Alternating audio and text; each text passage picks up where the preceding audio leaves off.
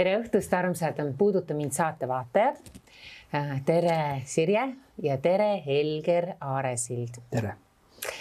ja mul on hea meel äh, täna siin saates hakata rääkima tuhandest ja ühest asjast nagu tuhande saja ühes muinasjutus. et ähm, tegelikult äh, Helger mina ei tea sinu kohta mitte midagi, sest kui ma enne saadet küsisin, siis sa lihtsalt ütlesid, et sa oled inimene, kes tahaks lennata kõrgelt, aga. Ei lenda eriti kõrgelt. just ja sellega lennata. ongi kõik rohkem ma sinust palju ei tea, aga ma tean, et sa oled selline kummaline inimene, kes on näiteks toimetanud kunagi sellist lehte nagu Upo, Upo, Upo kuhu ma pärast seda näidata, mis on väga-väga edukas olnud, see on suur Sirje lemmikleht. ma hakkan kohe seda. ja teinud igasuguseid muid asju ja täna, noh, kui su ametikohta küsida, siis ja nagu Sirje küsib tavaliselt, kas sa makse ka maksad siis, ähm, et sa nagu päris tööd tegema ei peagi, et sa ei peagi käima hommikul kella kaheksast viieni tööl, et, et sa elad muud moodi ka ära ja see on täiesti võimalik. niisugune noor pensionär. ahah, okei okay,, ma vanust ei hakka küsima. see on täiesti ebaoluline, sellepärast et tänapäeval me kõik töötame kuni surmani, mingit pensionit ei ole vaja isegi mitte. ja meil on elukestev õpe. just aga räägime nendest asjadest, eh, mis sind siin elus siis ehm, huvitavad ja erutavad ja me jõudsime juba seal tagaruumides, enne kui me siia tulime, rääkida väga põnevatest asjadest. sa lihtsalt ütlesid järsku, hakkasid rääkima meile mingist kolmest-neljast asjast, mis su elus on juhtunud, aga nad on kuidagi noh, pisut sellised nagu müstilised või seletamatud võta need uuesti ette, need olid päris põnevad. Äh, see lugu oli niimoodi, et üheksakümne kuuendal aastal suvel augustikuus äh, minu vanemate kodu on Paides ja vend siis ela, helistab ühel päeval, et ütleb, et isa on kadunud. küsin, et no aga mis siis juhtus? Äh, ta ütles, et võttis ämbri ja ütles, et läheb, viib ämbri siis äh, naabritele ära, noh, täpsemalt äh, meil oli aiamaa linna ääres, et kellegi majapidamise juures, et ta oli sealt ämbri laenanud, et viib selle ämbri ära. ja pärast seda ei midagi. no mõtlesin, et noh, eks siis äh, jah, et ma ka ei oska midagi, et äh, sõidan siis Paidesse ja istun seal ja vaatan ja äh, politseile on teatatud, politsei ütleb, et nemad ka midagi teha ei oska aga kaua ta siis oli juba kadunud?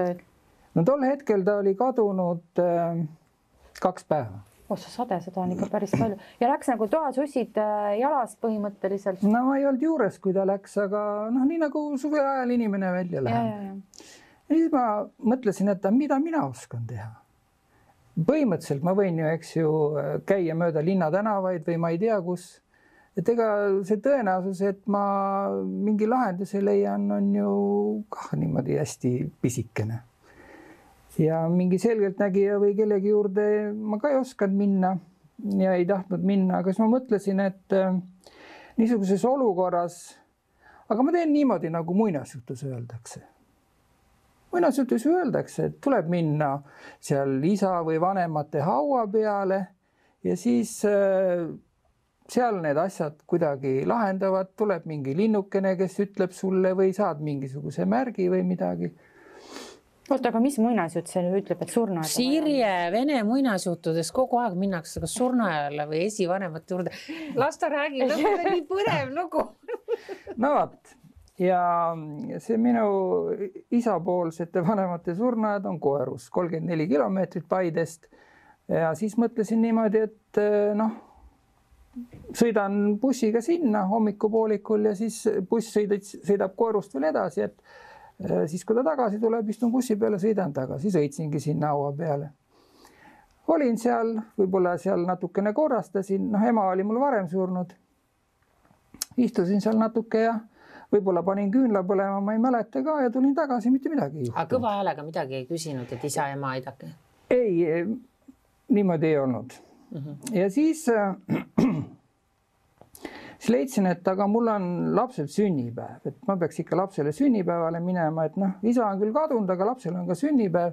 et no kuidas ma jätan minemata, et äh, ta on seal mõneaastane, et lähen ikka lapsele sünnipäevale, aga laps oli Tartus ja siis äh, mõtlesin, et on nagu valik, et kas ma istun nüüd lõuna ajal kohe bussi peale või lähen hiljem kiirbussiga, vaata jube tüütu on niimoodi loksuda seal siukse bussiga, mis iga, iga mm, -hmm. igas peatuses peatab ja see üks noh, see buss, mis nagu, nagu siis nagu igas peatuses peatas, see väljus neliteist viiskümmend viis ja teine väljus kuusteist viiskümmend, mõtlesin, et noh, enam-vähem jõuavad samal ajal kokku, aga kuna mul midagi tarka teha ei ole, ma istun selle aeglase bussi peale. no istusin aeglase bussi peale vist ilmselt öösel hästi ei maganud ka. tukkusin niimoodi, buss sõidab Paidest välja, sõidab Mäosse, Mäost edasi on Mäeküla, siis on veel seal mõned peatused. siis niimoodi istun akna ääres, niimoodi silm on kinni, teen silma lahti, vaatan, isa on bussipeatuses. näe pekki. ämber käes. praegu sama ämber käes. jah mine pekki, see on siis mul... Eh, ruttu jooksin sinna bussijuhi juurde, ostsin isale pileti, sõitsime Tartusse. lapse sünnipäevale. lapse sünnipäevale. isa käest küsisid, mis toimub isaga oli niimoodi, et eh, tal olid silmad eh, särasid, tead niimoodi nagu üheaastasel lapsel, siuksed hästi selgelt. ja siis ma küsisin, et isa, et noh, et mis värk oli, et kus sa siis olid, ütles ja, et, et näed, et jah, näed, eksisin ära ja Eh, püüdsin eh, ööbida ja siis eh, läksin kuskile küüni ja siis peremees ajas mind välja, ütles, et ei tohi aga näed, kuidagi, kuidagi näed, ma hakkama sain ja sain metsast välja, tulin välja, aga näed, ämber on alles aga kas ta oli natuke haige või seniilne või, või, või midagi sellist? Äh, tähendab, tagantjärele tarkusega ilmselt oli, sellepärast et ega tal elupäevi rohkem ei olnud kui äh, kolm kuud äh, pärast seda mm. -hmm. ja nüüd teine asi, mis, mis selle looga haakub, on see, et, et noh, metsas inimene on ju maganud, mis siis, et augustikuu on niiske ja siis tal riided olid ka siuksed vettinud ja noh, nagu mingi pomps noh, põhimõtteliselt mm. -hmm. ja siis jõudsime sinna Tartu bussijaama, aga seal olid mustlased. mustlased niimoodi, et noh, osta siin riided odavalt saad, kilekottidesse pandud mm. -hmm. ja mõtlesin, et noh, et kuidas ma siukse isaga poodi lähen, et noh, et ma võin ju siis niimoodi osta ja siis need, need tulid nagu mesilased meie peale, et niimoodi, kui mina huvi äratasin ja siis ma sealt ostsin ühe asja, teise asja, mõtlesin, et noh, et mingid lihtsad riided saab ju selga, et ja, ja siis äh, muidugi need äh, läksid nii nahaalseks, et küsisid, et noh, palju sul rahakotis raha on, et võta, aga võta, aga veel. pärast tuli välja, et see oli nagu sihuke ilge rämps, kõik osad riided olid isegi vereplekkidega. aga noh, mingist, äh, mingist sealt posust siis, siis ma ikka mingid kuivad riided isale selga sain. pärast seda sünnipäeva siis sõitsime Paidesse ja, ja, ja siis muidugi ma viskasin need riided kõik minema aga põhimõtteliselt eh, minu meelest see on nagu hea näide selle kohta, et kuidas võib-olla niisugused tundlikumad inimesed, eh, nad tajuvad ära selle, kes on niimoodi hädas, siis nad hakkavad sind eh, niimoodi noh, sinu, sinu käest siis mida imema, kas siis Sa raha või energia? mustlasi, aga mina näen siit palju suuremat pilti ju tegelikult, et kui su elus midagi juhtub või sul on vaja mingit vastust või midagi leida või mingi, mingi teema lahendada või, või no mingi asi juhtub, eks ole, et siis see näiteks, et sa võtad rahulikult ja noh, ma ei tea, kui palju nüüd selle isa leidmise juures see surnuaed aitas et miks see nagu siin pikitud on, aga ilmselt sellepärast, et noh, okei okay,, sa läksid surnuaeda, siis sa istusid selle aeglase bussi peale, mitte ei läinud selle kiirbussi peale. silmad lahti juhuslikult. ja sa teed hetkel. hetkel silmad lahti, et siin on kuidagi mul pigem on selle loo selline ma ei tea, ma ei või öelda, kas õpetus või, või näide sellest, et, et võta niimoodi rahulikult, rahulikult ära torma, ära kiirusta, tee niimoodi, kuidas noh, ilmselt sul mingisugune, ma ei tea, süda ütles või, või mingi kolmas meel või, või mingi sisetunne või ükskõik, kuidas me seda ka ei kutsuks, aga sa käitusid kuidagi sellises olukorras minu jaoks äärmiselt kuidagi teistmoodi või rahulikult, sest minusugune või enamus inimesi oleks ju väga-väga närvilised olnud, esiteks mm. ma oleks ju tormanud mööda politseijaoskonda, mööda haiglaid, kõik üles kuidagi peksnud, korraldanud mingi aktsiooni otsimise, eks ole, ja teinud kõike tuhat ja miljon asja. ühesõnaga nagu peata kana ringi jooksnud põhimõtteliselt, aga sa nagu lasid sellel asjal voolata nagu ja kõik läks iseenesest jonksu. no põhimõtteliselt jah, aga aga huvitav on just see, et, et see oli nagu selle surnuaial käimisega seoses, et ega ma ei oskagi nagu, nagu selle kohta midagi öelda, aga mustlaste koha pealt, kui ma nüüd neid näen, siis ma ütlen, et hoidu rongi eest. ei mingit kontakti, nad, nad on ebaausad inimesed. Mm.. noh, hea küll, ma täiesti annan endale aru, et ma tegin seda, ma läksin selle riski peale välja, see on nagu see minu pool aga nad otseselt olid ju pettuse peal väljas. loomulikult. no ja, aga ise olid ka süüdi, sa ei julgenud poodi minna oma vaese märja isaga talle uusi riideid ostma. see oli sulle karistuseks, sellepärast et, et me ei saa oma lähedasi, kes on hädas, häbeneda ju. mina oleks küll märja kaltsakaga läinud ikka poodi ja ostnud talle uued riided. ja, aga kui on juba nagu klaver põõsas, hüppavad välja seal riidepakkidega. meil on sulle lahendus, palun.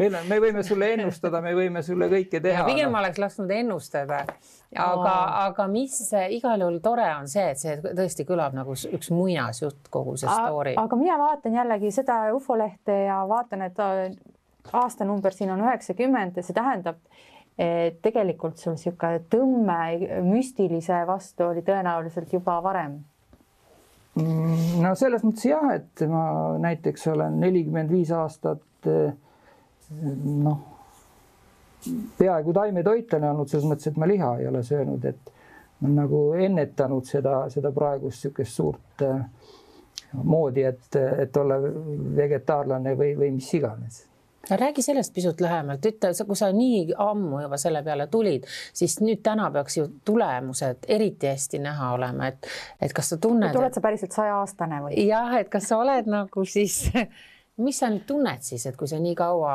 oled äh, ilma loom, loomsete, loomse toiduta vastu pidanud, et siin on nii vastakaid arvamusi mm,? nojah, et abielludes ma tegin niisuguse kompromissi, et ma hakkasin kala sööma, et selles mõttes. Äh, naise pärast? naise pärast jah, et, et selles mõttes äh, ma ei ole ju mingisugune päris vegetaarlane, aga ma ei tunne nagu mingit vajadust lihatoodete järgi ja ja ma arvan, et äh, ma saan väga hästi ilma läbi. aga nüüd tahavad küll inimesed teada, kui vana sa oled? Äh, kuuskümmend üks. väga roosa ja rõõsane välja, on ju? jaa jaa okei okay., see taimetoitlusest, aga sa tahtsid ufodest veel midagi lisaks küsida või? oled ufot näinud? ei tahtnud, aga ma ikka tahan, seda tahan ikka teada, kas ufot oled ma näinud? ise ei ole näinud ja ma arvan, et on väga tervislik ufosid mitte näha. nii ja, ja miks sa nii arvad? no ma arvan sellepärast, et ufod on seotud äh, väga tugevasti nägijaga ja see, kes näeb, sellel on parasjagu mingi kiiks, umbes samasugune kiiks nagu minul nende mustlastega kokku sattudes. ja, ja sellises olukorras, kus inimene ei pruugi olla nagu väga ettevalmistatud äh, noh, mingisuguse teise jõuga kokkusaamiseks, siis äh, parem on, kui, kui ta ei satu kokku sellepärast ma ütlen, et mustlaste suhtes toidurongi eest, see tähendab, et äh, mul võib olla igasugune huvi, uudishimu või mis iganes, aga kontakt võib lõppeda väga halvasti. ma just eile sain, mul üks äh, sõber saatis äh, oma lapse pildistatud, eile, eile päeval pildistatud pildi, kus on nagu sihuke jurakas on keset taevast ja see ei olnud päike, sest päike oli seal kõrval. noh noh, ma ei ole veel vastust saanud. ei olnud, ei olnud, see oli midagi muud, seal oli mitu erinevat pilti ja ja, ja ta oli nagu, e-, korra ta oli puud, noh, ütleme puuokste taga, seesamane objekt mm -hmm., noh, et sa ei saa ju puuokste taga niisugust peegeldust mm. -hmm. et see oli ikkagi midagi päriselt. no nende et... ufo, see, mille, mille, mida me liigutame, liigitame ufode alla, seal äh, võivad olla väga erinevad asjad, et üks on millegi nägemine, noh, ilmselt see on objektiivselt olemas, mida me näeme. ja teine on niisugused eh, noh, kontaktsed juhtumid, kus kellegagi suheldakse mm, -hmm. midagi nähakse. keegi viiakse ära. Eh, jah. kruvitakse mingi asi kuklasse ja saadetakse tagasi. jah yeah.. aga kui ütleme seal seitsmekümnendate aastate lõpus sai selle vastu huvi tuntud, siis oli ju niisugune ootus, et nüüd kohe-kohe midagi tuleb kuskilt, mingi seletus. Ja nüüd on teate, meil käivad need asjad kõik lainetega, olid ufolained, kõik uskusid ufodesse, nägid, kes nägi, kes ei näinud, igaüks oli kuulnud ja mingi teadis kellegi story't rääkida. siis meil on nüüd see nõidade ja selgeltnägijate laine ja kogu aeg käib mingite lainetustega need asjad, et tegelikult inimestel on vaja, ma pigem arvan, sellist excitement'i ellu, mingit põnevust, mingis muinasjutte, just täpselt. nii et see, sellepärast ma palun sul nüüd rääkida see teine muinasjutt, mis sa meile enne rääkisid sa oled väga hea rääkija kusjuures. Äh, siis pärast seda surnuaia lugu, siis äh, naine ütles, et äh, ta käis mingi nõia juures. sinu naine? ja, et keegi mm, just nagu minu isa vend, kes neljakümnendal aastal siis venelased võtsid sõjaväkke, kes kaduma läks, et tema ei leia rahu. et noh, et mis, mis nüüd teha, tolkneb tal niimoodi küljes. oota, sul naine tundis või? no nõid ütles talle aga kas, kas sul naine siis äh, tundis ennast halvasti ja sellepärast läks nõid? ma ei, ma ei tea, ma ei uurinud seda, aga siis ma mõtlesin, et ma lähen siis, Kadrinas oli see nõid, et ma lähen ise sinna tema juurde, et noh, vaatan, et ah, järsku mulle ütleb midagi niimoodi. võib-olla naine rääkis sellest tihti ja vaata ikkagi sul mingi asi tiksub, on ju, siis sa, sa ei saa nagu aga, sellest äh, sundmõttest aga, lahti. aga see nõid siis oli niisugune, kes hakkas niimoodi noh, peal nii. sinu peal on vaev mõtlesin, et okei okay. palju see maksis? sinu peal oli ka vaev või? minu, minu peale niimoodi rääkima, et ma käisin oma tädiga seal ja siis, äh, siis ma mõtlesin, et täitsa jama, et targem oleks, kui ma ei oleks sinna tulnud. ja siis äh, ta teinekord veel proovis niimoodi sinu peale. palju sa maksid? Äh, ma ei maksnud sellest midagi. Läksin nagu noh, lihtsalt viisakusvisiidile või niimoodi. midagi ikka viisid? ma ei mäleta, aga igatahes tädi hakkas seda nõida kiitma ja siis kõik lõppes hästi ja siis ma mõtlesin, et okei okay,, et ma panen siis äh, sinna pere hauaplatsile selle isa-venna hauakivi. see oli hiljem, kui isa oli juba surnud. noh, natukene häda oli selles, et ma ei teadnud isegi tema nime, sellepärast et meil kuidagi nagu nendest äh, suguvõsa asjadest ei räägitud, sest isa oli oma selle suguvõsa peale pahane, sellepärast et ta oli äh, Vene sõjaväes, pärast äh, siis neljakümne viiendat aastat oli kuus aastat veel sõjaväes ja siis, kui ta välja tuli, siis ta kommenteeris seda niimoodi, et oli nii vaene, et ei olnud mütsigi pähe panna. ja siis sugulased tassisid tal selle vara natukese sealt tema vanemate juurest ära ja noh, ühesõnaga niisugune väga-väga kehva lugu oli. aga noh, siis äh, kirikuraamatutest on põhimõtteliselt leitavad need äh, inimeste andmed, et siis sai see äh,, siis sai see hauaküvi sinna pandud ja rohkem ma nagu seda teemat ei ole puudutanud. et siis jättis nagu see rahule? ma ei tea ühesõnaga ma. mis selle story mõte nagu on? Story mõte on niimoodi, et, et see on jällegi niimoodi, et äh, igaks juhuks panin, et ma ei Aha. tea ju. sul on kuidagi need asjad surnuajaga kõik seotud, sul oli kolmas lugu. kolmas lugu oli niisugune, et äh, mulle täditütar äh, elab äh, Põltsamaa juures keset metsi ja rabasid, on seal, juhatab seal lasteasutust ja siis mõtlesin, et äh, tema parasjagu oli noh, üks vanemaid meie suguharus, suguvõsas, et äh, ema pere oli siis äh, viis õde ja vend ja siis seal on lapsed, eks ju, kõik ja mina olen siis vanuselt teine laps ja siis ma tahtsin talle külla minna. ja sõitsin välja ja algas sellest, et unustasin telefoni maha mobiiltelefon ikka suhtled, kas, mis, kuidas. ja jõudsin siis surnuaeda ja mõtlesin, noh, kuna tee läks äh, läbi, et panen siis surnuaias küünlad, vot küünlaid ei saa põlema panna. mul oli see välgumihkel. vot vajutad niimoodi, no ei, ei lähe, kaks küünlat läks põlema, seal ülejäänud ei lähe. mõtlesin, mis jama see on. siis äh, mõtlesin, okei okay,, et äh, helistada ka ei saa ja et sõidan edasi siis noh, tee oli niisugune kevadine, niisugune kruusane. jõudsin siis sinna selle tädi tütre töökohta. küsin, et noh, et kas saaks kokku, et meil oli kokku lepitud kella kaheteistkümneks. ei, teda ei ole siin, ta sõitis lastega kelgutama Põltsamaale. ma ütlesin täitsa jama noh, siis sealt, seal inimesed töötasid köögis, sealt sain siis telefoni, helistasin, jah, ta ütles jah, vabandan, näed, niimoodi järsku läks. Ja siis mõtlesin, et see on nagu näide sellest, kuidas ühel päeval no lihtsalt kõik asjad veavad niimoodi viltu, et ma ei tea, mis see põhjus oli, võib-olla võib-olla siis need meie teame Sirjega, me oleme sellest nii palju rääkinud oma puudutatud saadetes. esivanemad ei tahtnud, et ma tädiga kokku saan mingisugust tüli ega midagi ja, ei ole. ühel ma... päeval lähevad kõik asjad ja, ja, ja. see on tähtede seisust ainult. ja sellega seoses mul tekkiski huvi niimoodi, et vaadata siis noh, missugused on head päevad ja missugused on halvad Just. päevad ja sellega seoses äh, panin tähele seda, et äh, hindudel on niisugune pühapäev, mida nad nimetavad Ekadashi. Eka on üks, noh, peaaegu nagu eesti keeles, Dashi on teist, noh, üksteist. ja. See on kuu loomise üheteistkümnes päev pärast kuu loomist, jah? Äh, see on kuu loomise üheteistkümnes päev, aga ta ei ole nagu päris üheteistkümnes päev, ta on äh, nagu kuupäevadest, ühesõnaga jagatakse kuu loomisest kuni täiskuuni vahemik viieteistkümneks.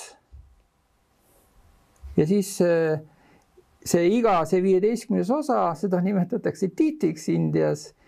ja siis selle, nendest üheteistkümnes on see kõige parem see on see kõige parem päev siis. no kuidas ja. ma nüüd selle välja arvutan, ma ei saa mitte Nii, midagi aru. ütle nüüd, meil on kuu oli just, just lõi nii et varsti kohe peaks see. et kuna need tavalised päevad on enam-vähem vastavad äh, nendele meie, meie tavalistele päevadele, siis kuu loomisest üheteistkümnes päev, see on enam-vähem sinnakanti. see ei ole mitte nii, et võtan nüüd telefoni ja vaatan, et üheteistkümnes märts või?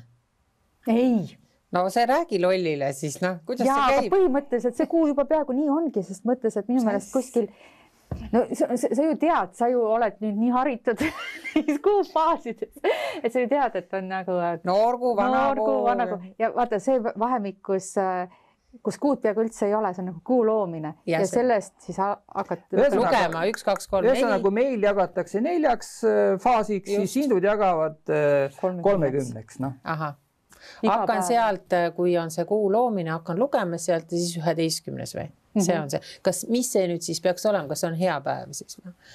ja siis ma mõtlesin niimoodi, et äh, et vaataks järgi noh, et äh, no, et nendel äh, kõige enne läksin siis sinna Krisnalaste juurde, et need on ju ka siuksed noh, poolenisti hindud, eks ju. nii, ja nüüd sul on. Nendel on niisugune kalender, kus on need päevad ära märgitud. sellel aastal ka välja ilmunud või? ja sellel aastal ka jah aa, kui põnev, nii. ja nüüd on meil siin on märts ees või? see on märts jah. nii, ja mis siis on, mis ta ja näitab? siis ütleme noh. Saa mitte issugi aru, see on vene keeles. poole aasta, see on need rohelised päevad. mis need rohelised päevad on? Need on need Ekadashi päevad. Need on head päevad? Need on head päevad. ma panen kohe oma telefoni kirja niimoodi. aa, kuues on ja, ja. kuues okay. ka või? oota, ma panen kohe, save in ära praegu. ja siis äh.... hea päev, panen trükitähtedega suurelt siis mul tekkis see küsimus, et aga miks, miks üheteistkümnes, ei ole ju mingisugune niisugune maagiline võimenumber, eks ju. Noh, oleks kolmas või üheksa. mis mõttes üksteist on eriti maagiline, seal on kaks ühte ju. nojah, no nii võiks, nii võiks iga numbri kohta öelda oh issand, Tallinn Fashion Week hakkab siis appi. nii aprill, neljas aprill ja kaheksateistkümnes aprill. no ja siis Oota, ma. ma panen need ka kirja. inimesed, ütle inimestele ka muidugi nii, ütleme ära nii inimestele nüüd aprillis on mis päevad? neljas ja kaheksateistkümnes. on hea päev, laupäev, jumal tänatud, mitte ühtegi asja pole nüüd. Puhkepäev, nii, hea päev, nii ja järgmine oli? tahad maikuud ka? kaheksa, ei, kaheksateist või? kaheksateist jah, ka laupäev. oo, hurraa nii hea päev, aga kas halvad päevad ei ole siin kirjas või? aga seda, seda ma kohe räägin. noh, anna siiamaani kaua vaatan. ja siis äh, mõtlesin, et aga siis ma küsin nende käest, et äh, miks see on siis teil see üheteistkümnes päev, nad ei oska seletada. Nad, nad seletavad, et mida sellel päeval võib teha mm. -hmm. No, mida võib? noh, põhimõtteliselt palvetada võib aga põhiline asi, et ei tohi süüa ubasid ja teraviljasid. Nendel headel päevadel siis? jah, et need, selle, need on need päevad, millal siis see, see, see inimeste pattudest koosnenud paharet poeb sinna peitu et ütleme, niisugune usu mõttes seletamise jaoks on see nagu väga hea. aga see ei seleta ikkagi, et noh, mispärast üheteistkümnes uh -huh. ja siis ma noh, jälgisin ja vaatasin ja siis ma hakkasin tähele panema, et üks päev seda enne seda Ekadasit on ka hea päev oh.. hakkab siis, nagu looma siis järsku. ja siis äh, põhimõtteliselt äh, äh, jõudsin siis nende tiitide mõisteni ja siis leidsin, et äh, need päevad on suuresti seotud äh, siis sellega, missugu, missuguse nurga all parasjagu kuu ja päike omavahel on. et no. kui on äh, siis veerandi muutus, see on üheksakümmend kraadi, see on astroloogiliselt on niisugune pingeline aspekt. aga siis, kui hakkab see ekadaši, et siis on sada kakskümmend kraadi, siis on niisugune kolmnurk aspekt et see siis võiks olla selline hea aeg mm issand, kui põnev, ma olen augustikuus praegu, järsku me peame inimestele ka ütlema. palju sa jaksid? teate, ma panen, ma panen sinna meie loo juurde nüüd, kui see ilmub, ma panen kõik selle aasta äh, head päevad. aga mida palvetada võib ja siis ube ei tohi süüa ja teravilja, mida tohib süüa siis? oota, palvetama pidi või? ja, ja peab, peab ja Äh, ma ütleks enda kogemuse järgi, et need on niisugused äh, päevad, kus äh, enesesse süvenemine või millegi üle järele mõtlemine, mm, see toimub kuidagi nagu lihtsamalt või, või noh, oled nagu iseendaga tasakaalus. aga jällegi, kui on need kuu noh, hakkab teine faas või, või neljas faas, siis need on niisugused äh, teravad päevad, ütleme, tekivad sõnavahetused, noh, lihtsalt mitte millestki või, või on mingisugused niisugused äh, noh, liikluses näiteks mingid ärevad olukorrad. sa mõtled nüüd siis faasivahetused, et näiteks täiskuu ja? täiskuu ja noorkuu on niisugused erilisemad ajad, need, need on ka need ajad, kus võivad olla kuu ja päiksevarjutused. aga sõbrad, ma segan vahele, ma ütlen, mis ma siit tähele panen, üleüldiselt on läbi kõikide kuude üks, no mitte nüüd kõigis kuudes, aga peaaegu kõigis on üheteistkümnes kuupäev on väga hea mina abiellusingi üheteistkümnendal juhtumisi niimoodi. jah, et no ütleme nüüd räägime aastast kaks tuhat kakskümmend siis. pärast panen need lõpud ka veel, ma jõudsin septembrini praegu. et väga hea teada. no kas sa oled järginud nüüd seda värki? ma, ma olen just vaadanud neid päevisid, millal see Ekadaši on ja ütlen niimoodi, et pigem on see hea päev ja ka üks päev enne seda on hea päev. Okay. ja, ja minu mõte oli see, et vaata, kui me vaatame niisugust kalendrit, eks ju, noh, ütleme tänane päev ja eilne päev et noh, ükskõik, mis on kirjutatud, äh, kui ei ole vahet, siis ei ole ju vahet, noh, siis ei ole vaja üldse sellele tähelepanu osutada mm. -hmm. aga üks põhjus, miks ma selle Ekadasi peale äh, vastu huvi äh, hakkasin tundma, on see, et kahe, kaks tuhat kaheksateist olin Haapsalus. seal oli jaanipäeva ajal oli noh, mingi kontsert oli seal lossi õues ja siis kõik vaatasid kontserti, mina vaatasin kõrval, niimoodi suur kuu rippus ja kuu all oli täht. ja mõtlesin, et oi, et nii ilus ja kirjutasin Maalehte sellest isegi loo ja et vot kui kuu ja siis pärast vaatasin järgi, et see oli Jupiter, et kuu ja Jupiter on koos, Jupiteri nimetatakse, nimetatakse astroloogiaks suureks õnneks. et noh, kui valgustab niimoodi, et siis see peab mingi hea aeg olema mm. -hmm. ja ja siis lõppu kirjutasin niimoodi, et noh, ja kui te astroloogiasse ei usu, siis vaadake, ilus on. et ärge muretsege, kui te jät, olete selle tähelepanuta jätnud, et see ilmub iga kuu tagant uuesti sihuke, et vaadake taevast ilus vaadata. ja äh, juulikuus midagi nagu, ma ei, ilm oli võib-olla pilves, igatahes ma ei pannud tähele aga augustikuus oli see väga eriline aeg, täpselt seesama, kus on Jupiter ja, ja siis äh, kuu olid koos algas sellest välja, et astu-, läksin toast välja, vaatan oravad niimoodi jooksevad ümber, üks ajab teist taga ümber puu. ütlesin, vau, ilus. aga nad ajasid niimoodi minut aega, noh hästi pikalt. ma ütlesin, et oi, et see on küll kummaline aeg, et nüüd on kummaline aeg, et vaatame, mis nüüd juhtub. aga juhtus päris huvitav asi Por-, poravatel olid pulmad no olid pulmad, siis olid pulmad. See oli, see oli niisugune asi, et, et pank ühesõnaga ütles sõbralikule firmale, et sinu firmale? ei olnud minu firma okay., et nüüd kasige siit minema, et me ei taha, et teie konto siin on. no ja siis mina käisin seal küsimas, et noh, et mis värk on, aga aga pangatöötajad ütlevad niimoodi, et ei kommentaari. Seda ma, sihukest lugu ma kuulen muidugi esimest korda, et sul on pangas konto rahulikult, ta on seal ja siis pank järsku ütleb, aga meile ei meeldi, et sul on siin. täpselt nii oli. ja niimoodi oligi või? täpselt nii oligi. no aga midagi tal pidi ikka viga olema. midagi pidi olema see. seal pidi mingi nõks olema sees ja ei. no ei olnud noh. no okei okay., liiga vähe raha oli kontol, noh selge. ei no raha, no natuke oli seal ja, ja siis äh, Äh, sellel päeval siis tuli, tuli noh, ütleme siis läksin niimoodi linna ja sel päeval tuli siis välja niimoodi, et mis, mis võis see olla põhjus, ega keegi ei ole öelnud. Äh, tähendab, äh, Venemaal on niisugune pank nagu Alfa Pank, niisugune no peaaegu kõige suurem mm. -hmm.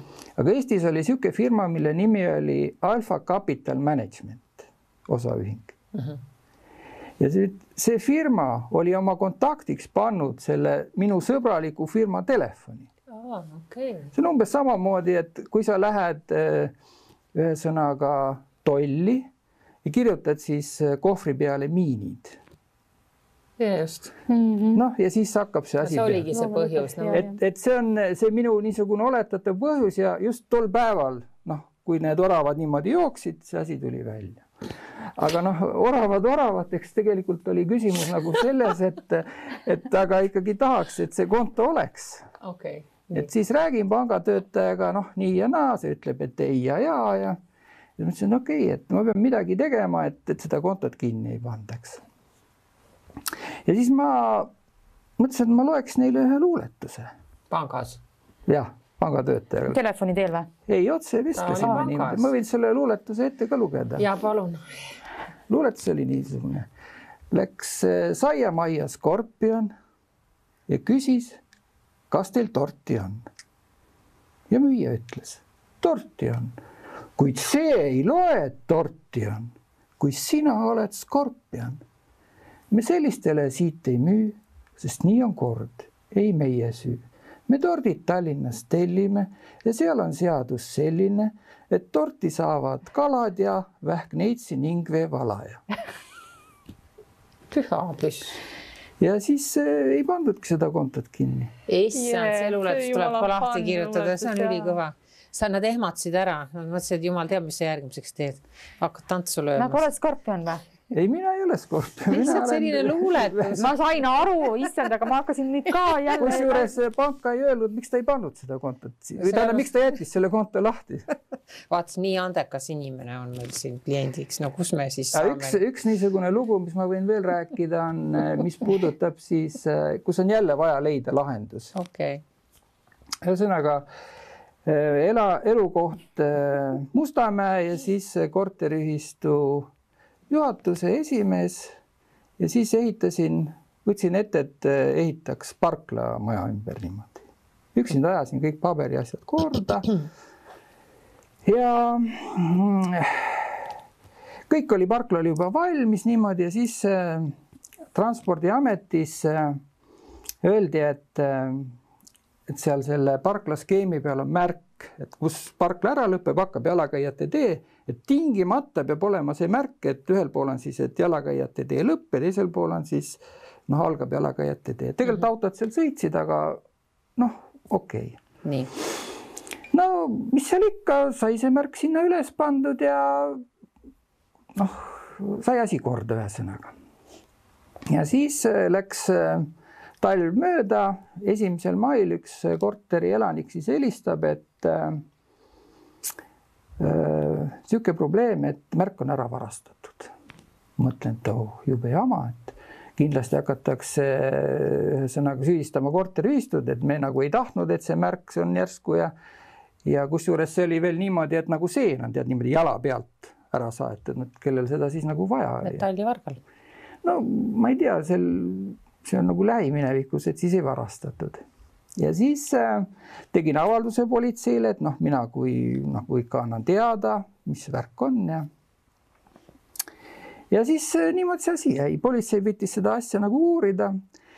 ja ühel päeval siis äh, noh, kõndisin oma kõndimisi ja siis tunnen, et on niisugune päris huvitav särin õhus